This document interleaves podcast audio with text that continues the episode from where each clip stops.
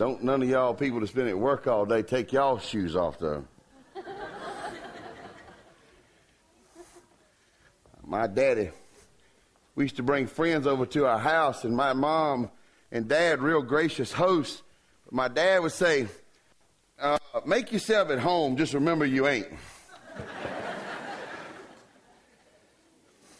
you know, uh, when it's a packed house like this, and I've seen friends from all over the county, it's, it's good for us to, to join together in something, you know? So, um, you know, uh, if, if, maybe somebody besides you smells or something like that. I mean, it could be smells good. People say I wear too much cologne. I mean, but uh, if you want to spread out a little bit, it won't bother me. If somebody gets crowded and you want to move to the choir loft, uh, right now these folks just feel like outcasts. So, did you say amen? Praise God. um, let's let's do something we done the other night. I just feel like we need to. Let's all stand up. Let's grab hands. Join together. Let's remember why we in this house together. And y'all sing loud enough to drown me out, and I, I will love you for it. You ready? God is so good. God is so good. God is so good. He's so good to me. He does what? He answers prayer.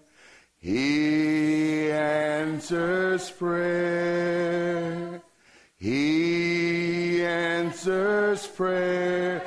He's so good to me. So, what do we say in response? Say it, church. I love him so. I love him so. I so.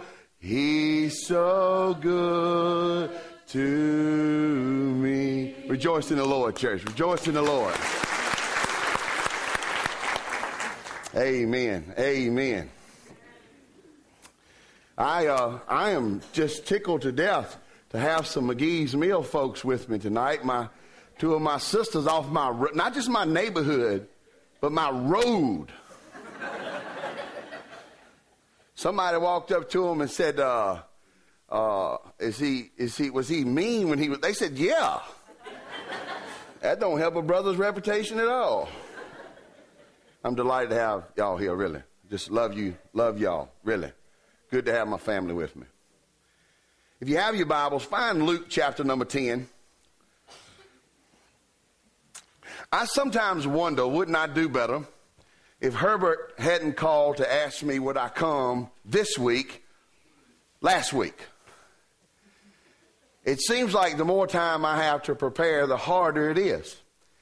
Uh, I prepared 21 messages and I only had uh, six times to preach. It was seven times, but twice on Sunday morning. And, and now I'm getting down to the end, and it's, and it's really hard to decide and, and to hear from the Lord. And I even had to come aside this afternoon. I just, there seemed to be so much noise. Just, just, I mean, just in my office. Nobody was bothering me. It just seemed to be so much noise, doors opening, shutting, and, and, and things like that, that I had to come aside. And I had to really seek the Lord's face. And, and I, and even as I was driving here, I had, you know, I often call my sermons my my six shooters. And I had two in the holster.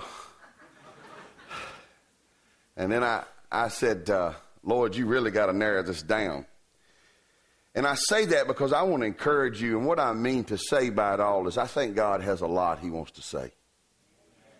Not, not that I'm anybody to deliver it. Amen. I mean, really. I just think he, he wants to talk to us. He loves us so much. He sees us hurting. He sees us struggling. He sees us lazy. He sees us sinful. He just sees us. He just wants to talk to us. So I'm going to have to trust tonight that uh, as much as I battle today, God knows better than I do. Amen. I wanted to preach a little bit about that victorious Jesus, that one with that bloody sword over in Revelation. I, I wanted to preach about that coming Jesus, that one that they prophesied about. I, I wanted to teach about that, that Jesus on the cross because he's just so precious to me.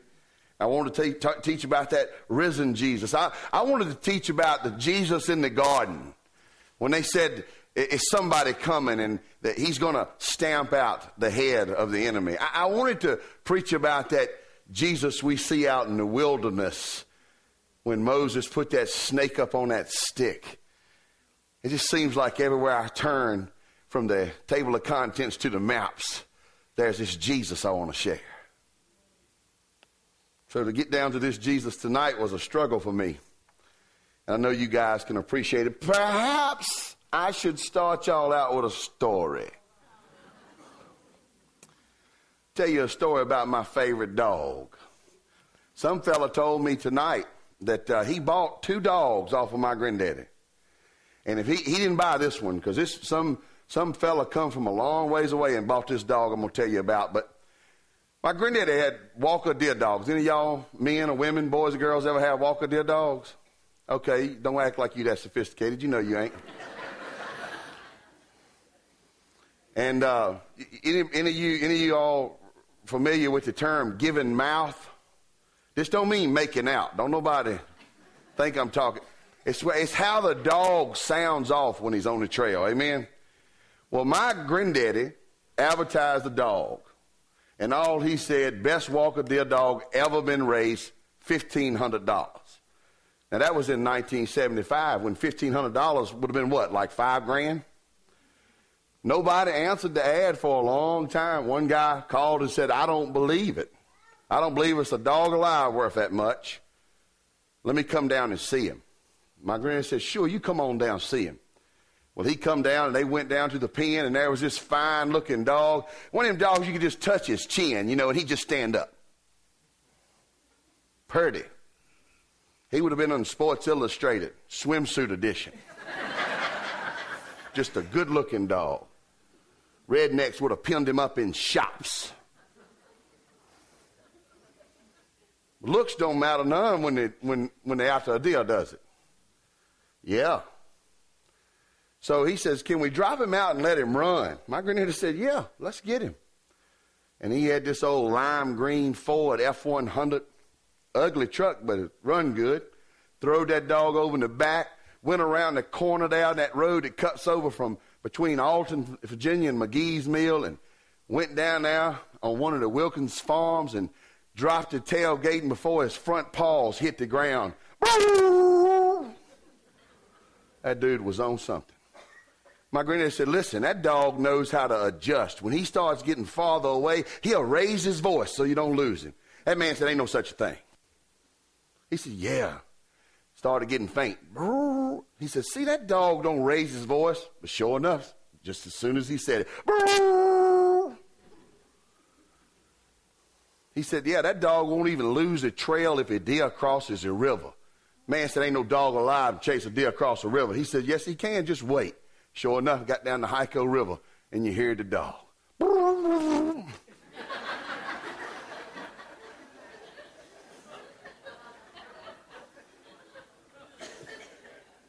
He said, Yeah, the wind gets up. That dog knows how to adjust for the wind. Man said, Ain't no way. No dog know how to adjust for the wind. Sure enough, five miles out, wind blowing. You hear him. All of a sudden, he went silent. Two minutes and five and seven minutes and nine. And the man said, That dog's a fake. He's lost the trail. He said that, you know, my granddad said that dog ain't never lost a trail. He's chased some deals all the way to the dinner table. He's so good. 11 minutes, 13 minutes go by. Dog ain't made a sound. Man says, Oh, this is all a trick. I wouldn't give you $15 for the thing, not less 1500 What are you trying to pull on me? And the fella said, my granddaddy said, Just wait a minute, fella.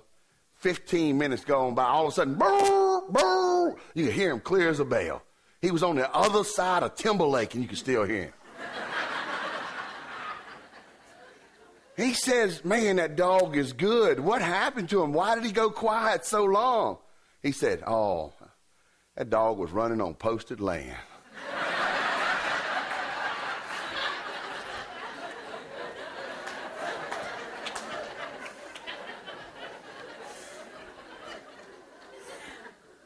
Some of y'all get somebody explain that to y'all later. I didn't go to none of them big schools. That's all the stories I know.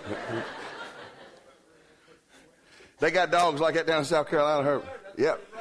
Run through the swamp, don't they? Yeah. Come out the side with an alligator croc, a crocodile collar. Yeah. You know, I tell you them crazy stories, but it, there's something to it. I think God is looking for that believer that's running when nobody else thinks they can. When against all odds, they still going. When against all odds, they on display. When against all odds, they still giving mouth. When everything's against them and they still tracking. When it seems like it's time to give up, when everybody thinks they're done in, you still hear them praising Jesus. I want to tell you about one of them believers tonight, one of them believers that knows about their priorities and has them in order, and they get the biggest com, uh, commendation that anybody could ever get. Jesus approves of them. If you have your Bibles, I want to look at five little old verses over in Luke chapter number 10, beginning at verse number 38 again. I'm not real technical. I'm just going to give you what I got. Jesus, amen? Luke chapter 10, verse 38. Now, as they went on their way, Jesus entered a village, and a woman named Martha welcomed him into her house. And she had a sister called Mary, who sat at the Lord's feet and listened to his teaching. But Martha was distracted with much serving. And she went up to him and said, Lord, do you not care that my sister has left me to serve alone? Hold on right there. Now, don't y'all act all pious and religious on me, okay? How many of y'all have seen Madea? Wouldn't you like to see Madea playing this role of Martha? I would. I just think.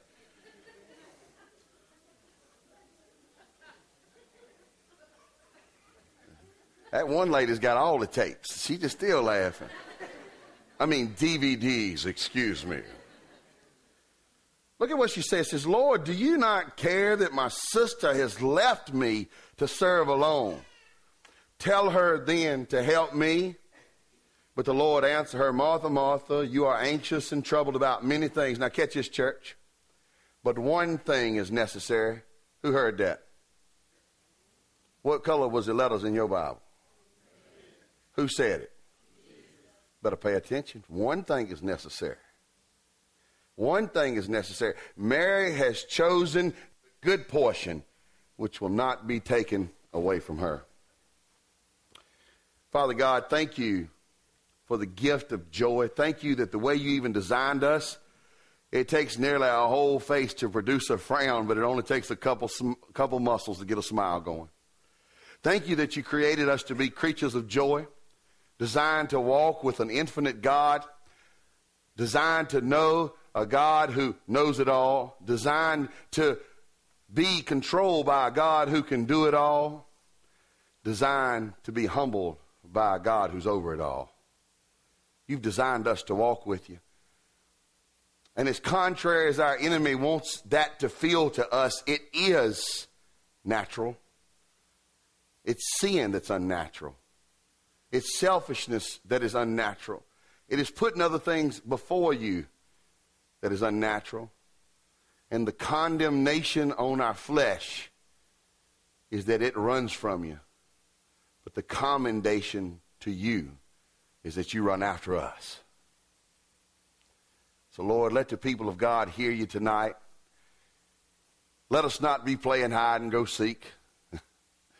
let us come and sit at your feet and willingly hear what you might have to say to us. In Jesus I pray. Amen.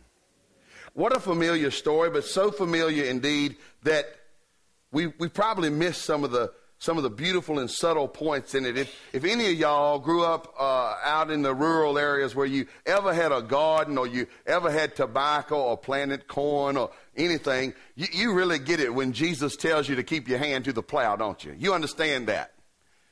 My, my daddy was famous for what I call tobacco stick beatings. Anybody ever had one of them? Yeah, man. Yeah, man. I think sometimes that's how he tested sticks, see if they make it through the season. well, I had just started plowing. Any, any of y'all remember this when you just started being on the tractor and you'd have to grab his steering wheel and pull up on the, to the pedals? Anybody remember that? Yeah, man. And, and, and I was nervous about messing up. And my, my older brother said, my oldest brother said, look, man, just, just look down and, and, and keep the plow on the right side of the plants. Keep them on the right side of the plant. He says, look up every once in a while, but don't look back ever. Well, you know, you mow grass, right? I hate mowing grass, but the most fun thing about mowing the grass is seeing what you mowed, ain't it? Feels like you're giving the yard a, a crew cut. So I, I, had to do it, man. You know, this, this, this dirt is one brown color, you know, or, or red around here, some of it, right? And then you, you run through that, and all of a sudden it's really brown or really red. You got to look back. Well, I, I got to looking back, and then I got to the end of the row, and my daddy was down, and I could tell he was mad. But I couldn't tell about what. I, I put a scenario in my mind. I said, Oh, this bike ain't big enough. He's, he's out here looking at it. I agree with him. It ain't big enough. Man, that dude pulled a six foot long tobacco stick out of his watch pocket. I don't know where that thing come from. He reached up on that Farmall and whacked me with it. What are you doing? I said, I'm plowing tobacco. What are you doing? He made me get down off tractor. He said, turn around and look here. I done crossed two rows and never even knew. not, not one. I was, I was two rows over.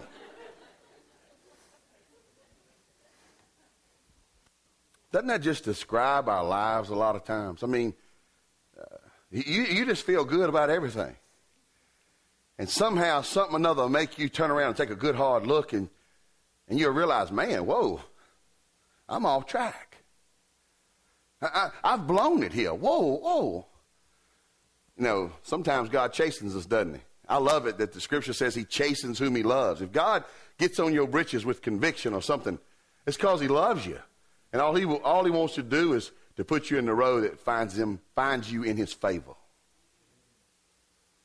Well, old Martha here, it wasn't that she was doing bad, just like me in that tobacco field. It wasn't like I'd done stopped plowing and was down in the creek catching crawdads. It wasn't like I'd done run off somewhere and, you know, ruined the whole family. I, I was just over here plowing like I was supposed to, but plowing in the wrong place.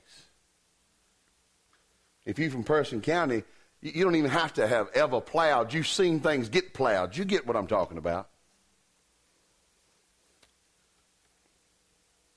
This is what's going on with Martha and church. I think what God has called me to say to y'all tonight is this what's going on with some of y'all. You're plowing for everything you're worth, but in the wrong row. Could you ever imagine that your good works could be the very thing that's blocking you from revival? How in the world could that be? Well, Martha wasn't a prostitute, amen? She wasn't running a bar. She, she wasn't selling, uh, you know, uh, lottery tickets in the street or something. She hadn't, she wasn't a dope dealer. She was wanting to serve Jesus. She was wanting to prepare a meal for Jesus, and Jesus had an entourage, amen? Not just Jesus, but she wanted to serve Jesus' people. But somehow that got her off track. It's some saint in here that knows exactly what I'm talking about. Sometimes the thing you used to love, serving the Lord, has now become the biggest burden on you. And you can't even find where He is in the middle of all the stuff you're doing for Him. Well, I want to tell you tonight that I believe God can correct that. I believe He will correct that. But I have a few little words for you. What we need to do is make room for Jesus. Martha had room for pots and pans. Martha had room for food to feed a small army. Martha had room for more people in her work. But she didn't have room at the feet of Jesus. And it wasn't because it wasn't there. It was because she hadn't chosen. The Bible says we should be still and know that God is God. Amen? How many of us practice that? I mean, really. How many of you have a practice of personal worship? And I don't, and listen, you're going to be mad, but I don't count riding in your car to work listening to K-Love or the Gaithers. I know somebody sitting there thinking, like, yeah, every morning, preacher. Well, if, if, if you was free-hearted before the Lord, you'd be under a semi-truck. You need to get somewhere where the only thing on your mind and the only thing on your heart is Jesus. Why? So you can please me? No. So you can mark it off on your checklist of, I done my religious stuff? No. Because he designed you to fellowship with him. And without that fellowship, you're always going to have an empty hole. And I don't care if you own 17 committees. God is not impressed with your titles. Whenever you wonder how good God loves your committee, see if you can find it in the New Testament church according to scriptures. Did nobody get that? Whenever you impressed with your committee, see if you can find it in the New Testament church according to the scriptures. Y'all just don't want me to say it again. You still don't believe me. See, it ain't even supposed to be a fellowship committee. You know why? And I don't even know if y'all have one. I really don't, brother. I, I hadn't looked at anything but that plate of food, and if you didn't eat, it's because I ate twice. I'm sorry. it's my favorite meal. If we'd have had squash, I'd have, I'd have thought the rapture should come right after I finished. I don't know if y'all have a fellowship committee, but show me the fellowship committee in the scriptures. You know why you won't find it? Because every believer Fellowship means a shared life. Every believer is supposed to be so filled with the Spirit, we can't do nothing but give it over. Give it back to God in worship and give it to others in good works. You shouldn't have to have a fellowship committee of folks that come up with ideas of things y'all ought to do together to like each other more. A building grounds. If God gave you the eyeballs to see it's broke, He's giving you the hands to fix it. Mm-hmm. We should need this stuff. Right? Okay, you don't believe me, but it's all right. Some people get so busy that they miss the Lord. We need to make room for them. Let me ask you this Is your home open to Jesus? I mean, a lot of people think, you know, hey, it's fine. Jesus, come on in. Come on in. But what if Jesus sat and watched TV with you? Would he like all your programs? What if he cruised the internet with you?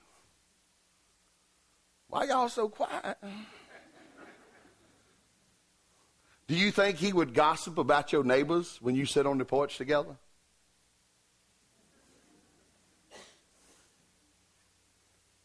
Anybody mad yet? Think about all the places where Jesus is accepted but not really worshiped. What do they swear on in the courthouse when you take your oath? But does anybody really worship him there? If they did, it wouldn't be the place that's symbolic of Christian divorce. Think about the schools. It's okay to bring Jesus to school, just don't let him do nothing public. Could you ever imagine taking Jesus somewhere and saying, Jesus, you sit down?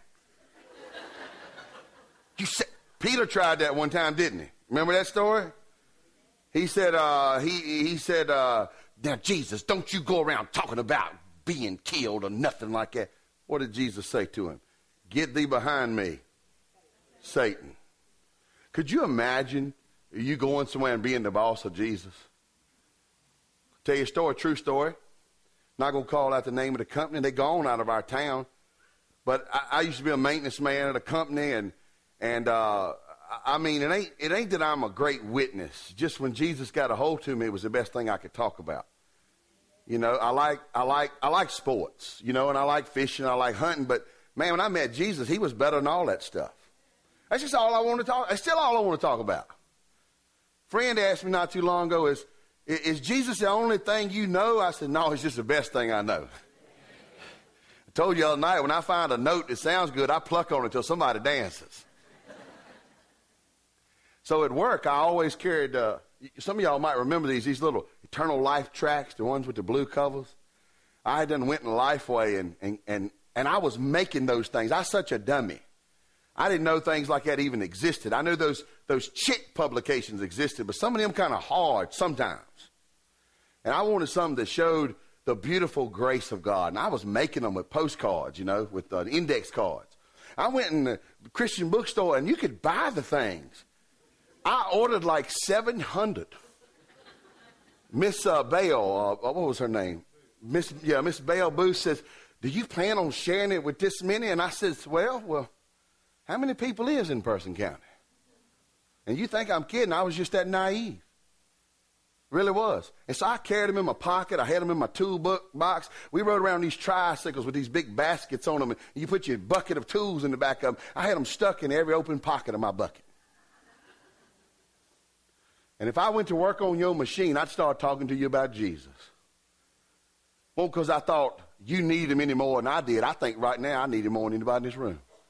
And I ain't kidding you. Especially right now. Well, I'd been working at this place a while, and I was expecting a promotion. So at the end of my shift, early one morning, it was night shift, when they called my name, I said, oh boy, yeah, yeah, I'm getting ready to be somebody. Yeah, I'm getting ready to get me some money. Cha-ching.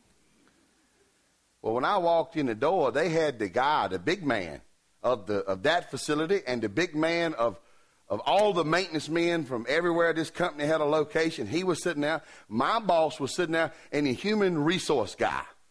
Now, human resource guys generally don't meet with you unless something bad is going on. And I said, uh oh. Just kind of to myself, hey boys, how y'all doing? They said, well, good, but let's get to the point. You got to stop talking about God at work. You got to stop it. And every one of them had a few words. Said, you got to stop talking about God at work. You got to stop talking about God. And they says, now what do you have to say for yourself? I reached in my pocket, and by the grace of God, I had four eternal life tracts. I stood up and handed each one of them a tract. They said, if you don't stop, you're fired. I didn't say nothing. I didn't say a word. I went home and I hadn't been married long and and and you know, wives that you've been married to a long time don't like it when husbands lose jobs. Amen. But wives you just got married to, they really don't like it.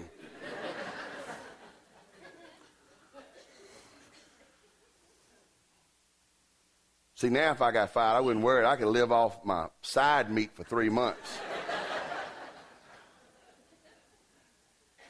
yeah, I want to. I didn't have it then. I didn't have a storehouse. You know what I mean? I wouldn't say I was worried, but I, I done made my stand. Amen. Anybody know what I'm talking about? I done got where I was going, and I was like old Martin Luther. Here I stand. I can do nothing else. I can't turn my back on Jesus because he didn't turn his back on me. Well, you know what? I went back to work, and nobody ever said a word. Nobody ever said a word. I think sometimes I think sometimes Jesus is welcome in a lot of places until he starts doing stuff. The Doobie Brothers had a song. Anybody remember it? Jesus is just all right. Oh, yeah. Nobody minds Jesus until he starts acting up. And you just can't tell Jesus what to do. I think this is the primary reason the average believer is scared to let him have his way. Because you don't get to be the boss of him. You can't say, God, I don't really want to talk to this person about you. I don't really want to serve this person. Look at them. They don't look very servicey.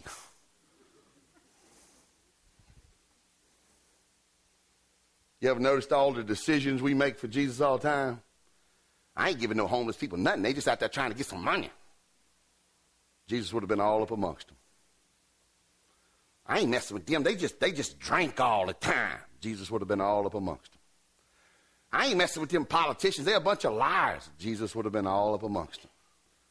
We've read the New Testament. You're good people. You're church people. You know the stories. And you know that if Jesus gets to run in your life, he's going to put you places that, frankly, aren't real comfortable. It's easier just to do stuff. It's easier to come up with our ideas and hope he'll be okay with them. Would you believe me if I said our good works could be the very thing blocking revival? What if you cut off all the music and all the eating at a Baptist. Well, we ain't gonna go that far. Herbert, I've been asking God, could we start slowing when we feel spiritual? You know, when you fast, you don't eat nothing. I figure if we start slowing, we could eat twice as much. He hadn't agreed to it yet, but I'm working on it. What would happen if you came in here on a Sunday morning for six months and you fasted and prayed? What if for a whole month your response to the difficulty of ministry and life meant that you fasted and prayed for 40 solid days? That's the disturbing thing about Jesus' life. When we sit down at his feet, he might tell us to get radical. The thing is, Jesus was not a rebel. He was not a revolutionary. He was not a radical. He was the most normal thing in the universe. He obeyed the Father perfectly. What makes him seem like a radical and a revolutionary and a rebel was that his obedience runs so contrary to our sinfulness that we think he's different. Actually, he's the only one right. He's the only one right. We'll talk about the times when King David or Joseph or the Apostle Paul or John the Revelator or somebody did something godly, and we'll go, Woo, look at that. Wow. They had an episode. Jesus has had an existence of righteousness. I'd like to have some episodes. Amen. I spent 14, 15 months at Florence Avenue Baptist Church, and every Sunday I'd get up and I'd ask the same question, same series of questions. What would it look like if the Holy Spirit ran your life? What would it look like if the Holy Spirit was in charge of your house? What would it look like if the Holy Spirit was in charge of this entire congregation? Now, you've seen the crazy stuff the Spirit does. Spirit testifies so strongly that people think folks is drunk. He's wild. So, what would it look like if he ran your life? Hmm. Hmm. What would it look like if Jesus was the decision maker about your free time? What would it look like if Jesus dictated the conversation you had with your children? I always used to laugh. I, I, don't know who I heard say this, but I latched onto it and claimed it. But they say we can't, we can't wait for children when they're little babies to, to, to, to begin walking and talking. And then for the next 20 years, all we do is tell them to hush up and sit down.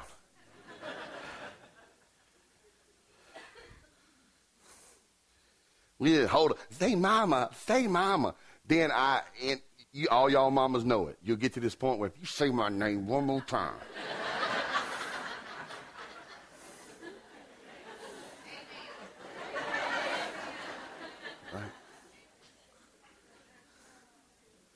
I mean, sometimes you better watch what you ask for. I mean, do you want revival? Are you ready for what it'll bring? Really? Really? You don't get to be the boss no more. Some of your tightly guarded riches, both in the church and in your bank account, God's going to get in the middle of them because it's starving children. It's lost people. There's broken things that needs, and He's to get into your free time. There's people that He just wants to use you to love on. Yeah. This is a mess, ain't it? The Pharisees brought Jesus into their home so they could keep an eye on him. I am fearful that many of us keep Jesus out of our homes because we're scared he's going to keep an eye on us. Oh, me or amen. See, Martha had Jesus in the house, didn't she? It's real clear. He was in her house but she was missing him. Some of us spend hundreds of dollars down at Lifeway buying uh, pictures of mountains and quaint country cottages and crosses and little birds and Bible verses. But the Bible would rush shut if it depended on us to read it there. Our knees ain't hit the carpet since the last time one of our kids spilt milk on it. You know I'm right. I know it's right in my life from time to time, and I'll just be honest with you. There's times in my life where I, I'm surrounded in my vocation with Jesus, and I still miss him. I ain't saying I'm no better than you. I'm just confessing that it's a reality in my life.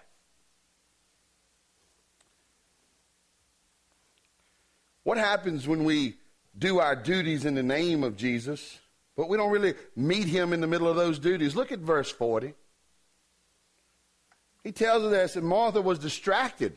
Distracted by what? Was she distracted by American Idol, the next bachelor? Was she distracted by her, her new iPhone? Was she distracted by uh, her other hobby? You know, Martha had a big hobby. She was also a worrier. You can find that over in John. Some of y'all have that as your number one hobby. Draw up scenarios just to worry about them. I'm glad I'm dumb. Dumb people don't really worry about things. We ain't smart enough to think that far ahead.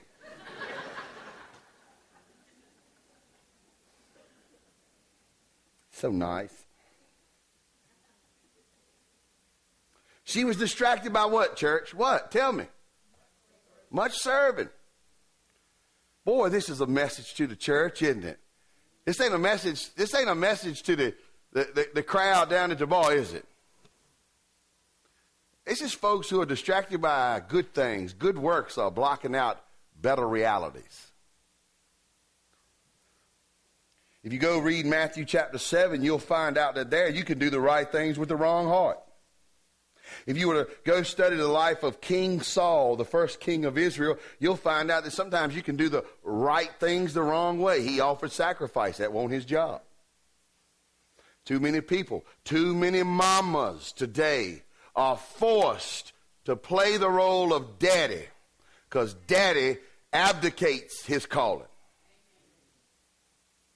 Mamas are forced to do the right thing when it ain't even their job and they so bundled up being mama and daddy and provider and school teacher and everything that a lot of times they ain't got no room to worship Jesus. But what is a mama prone to do? Let me take on two more jobs at church. Because women work ten times harder than men.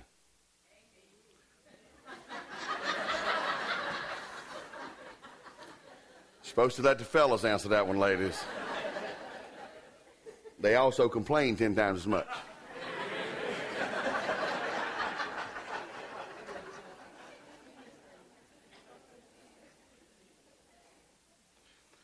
Pastor Herbert, can revival end tonight?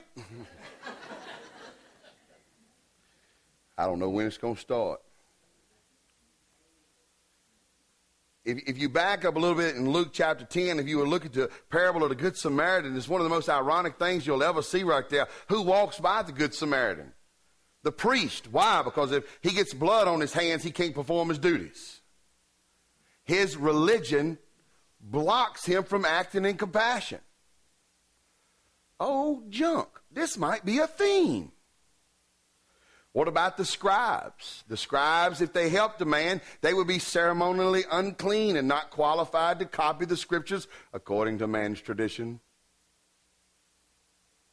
So who helped him? The guy that wasn't worried about nothing but helping folks.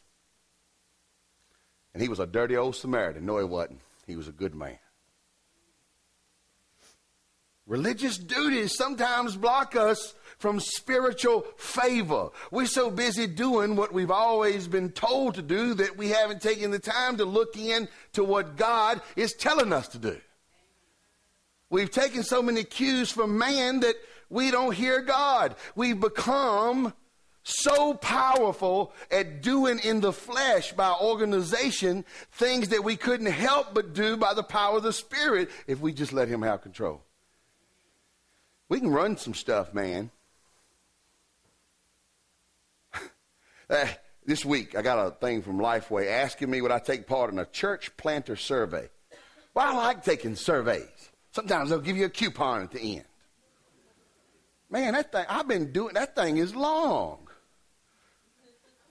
I read a whole set of encyclopedias, didn't take as long.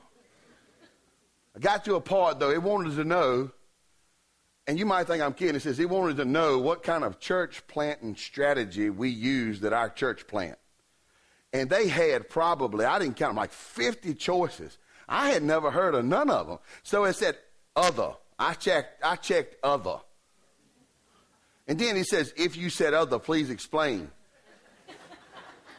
I put one, Holy Spirit. Two, the New Testament. Three, the Old Testament.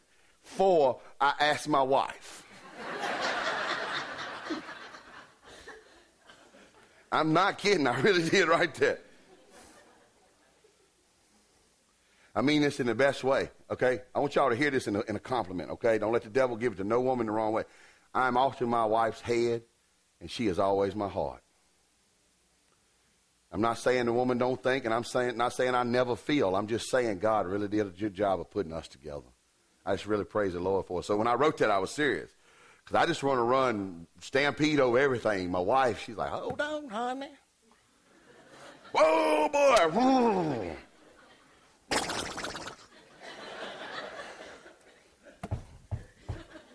I like that part of that song, didn't y'all? Side sermon. Go to more churches than any pastor around here. You better be glad for every fingerprint, footprint, everything a child breaks, every sound they make, every time they go to the bathroom, every laugh, every song they mess up. You better praise Jesus for it. Because you wouldn't believe how many churches have zero children in them. If you come in here tomorrow and find a footprint about that big on the ceiling, thank God for it.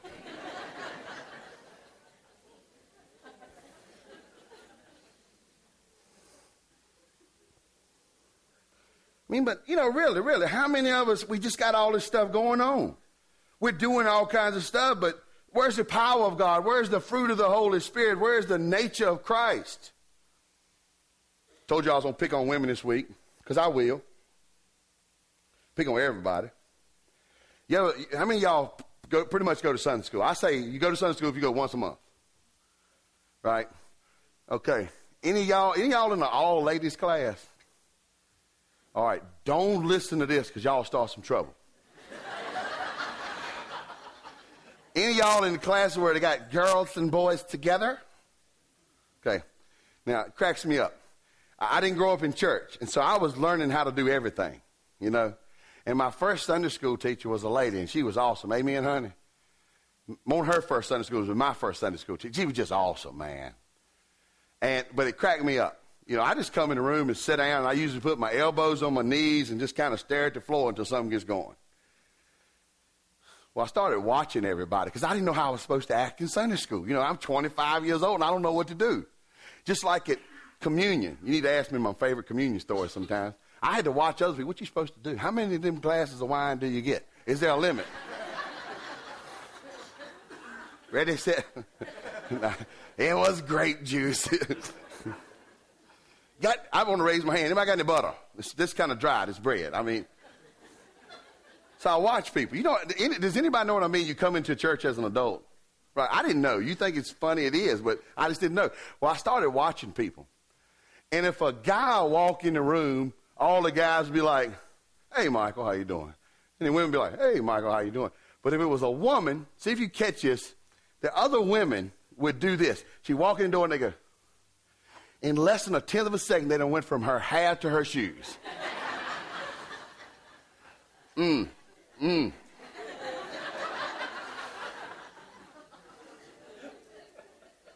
That's what inside they going, mmm.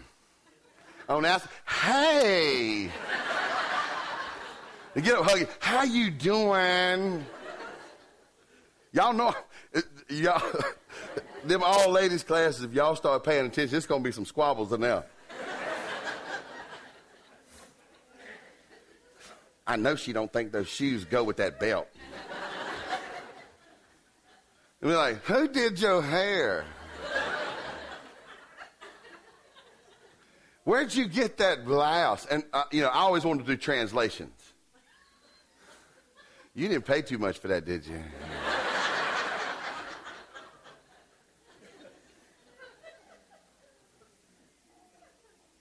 the early church and I think this was the model God intended for the church to maintain forever. The early church, if you go to Acts chapter 2 and look at it sometime, they had some focus. They had some focus together. They wanted to be centered and filled, centered on Jesus, filled by the Spirit. And then their disciplines that they celebrated and pursued together was they were in the Word together constantly. They fellowshipped without a committee, which is to say, they shared their life. See, poor people like it when I start talking about sharing your life. Rich people go, wait a minute. they got to be rules. But what about the people who are poor in spirit and the people who are rich in spirit? What about the things that got nothing to do with money? They prayed. Where is that in the life of the church today? Now, I ain't passing judgment on nobody, but 650, I don't know what y'all doing, but it ought to be more of you men in this prayer room. Bet you we have some more night, won't we? Well, I've been busy, brother, but I'll be there tomorrow night. And they broke bread. Why did they put a, such an emphasis on breaking bread? Why? Because Jesus says every time you do this, what? They stayed focused on the cross, focused on the word, focused on the thing that bound them together, that they shared their lives, and they stayed focused on God by being in prayer. You say, what has all this got to do with Mary? I'm just trying to illustrate how you can do all kinds of stuff for God but miss Him right in the middle of it. So you get down to the end of this thing, and this is the end of this thing. Dr. Luke, who, who the Holy Spirit used to give us the gospel according to Luke, under the Spirit's leadership. If you go back to verse 25 in this, and I wish y'all would one second, all the way back up to verse 25. You see, it says that, behold, a lawyer stood up to put him to the test Teacher, what shall I do to inherit eternal life? Isn't that question? Just isn't it on the table in the New Testament? And, and I'll say to the believers, you say, I'm saved. Praise God. I made a commitment and I said stuff and I got in the water. I got to be saved, right? What does this got to do with me? How many y'all feel?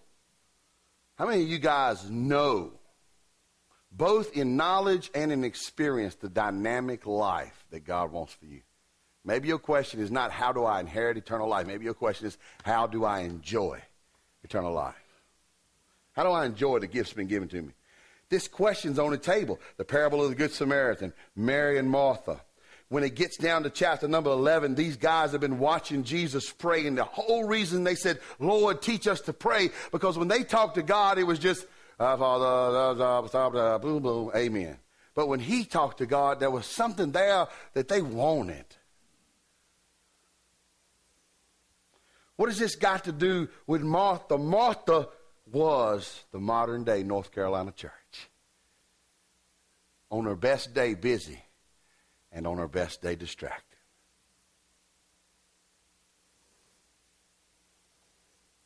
But what does Jesus tell us, church?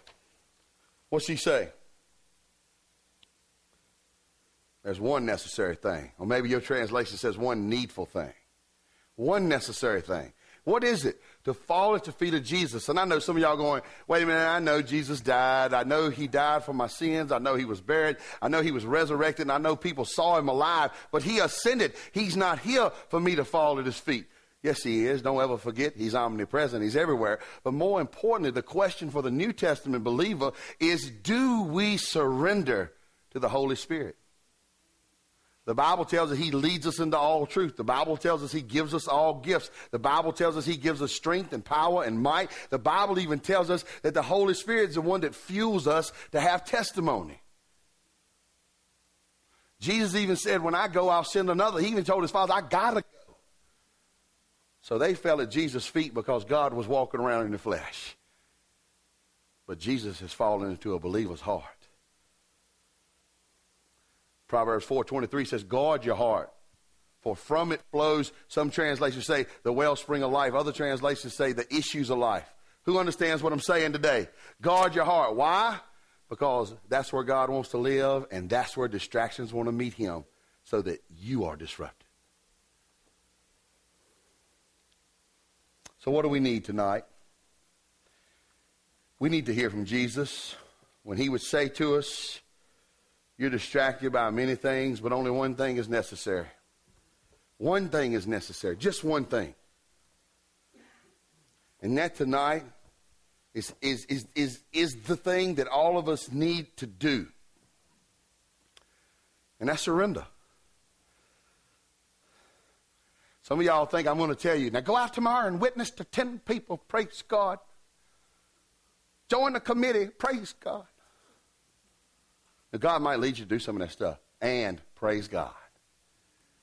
But what he's telling you to do more than anything is be still and know he's God. Repent of the distractions. Worship Him. You worship Him. I would worship Him, preacher, but I can't sing. Won't nobody singing in that living room. They had humbled themselves before Him. That's the best worship of all. Believer, are you distracted? And only God knows what your distraction is. Timbo's dawn. Maybe the floodgates of, of the supply of God would open up tonight. If some of y'all would just make the confession that I'm so busy, I ain't got time for God. I'm chasing my children and my hobbies and my job, and I am doing stuff at church, and I'm at church, but I ain't seen him in a while.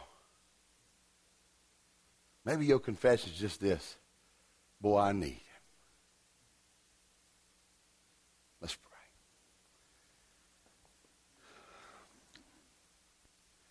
Lord, it feels contrary to us that doing nothing could equal something. But falling down at your feet and waiting for you to speak is something. Letting you renew our minds, renew our energies, letting you birth new things in us, that is something. But we can never get what we refuse to receive. So, Lord, cause believers tonight to see clearly what their hands are full of and let go of everything that distracts them from their hearts being full of you. In Jesus I pray. Amen. Brother Herbert.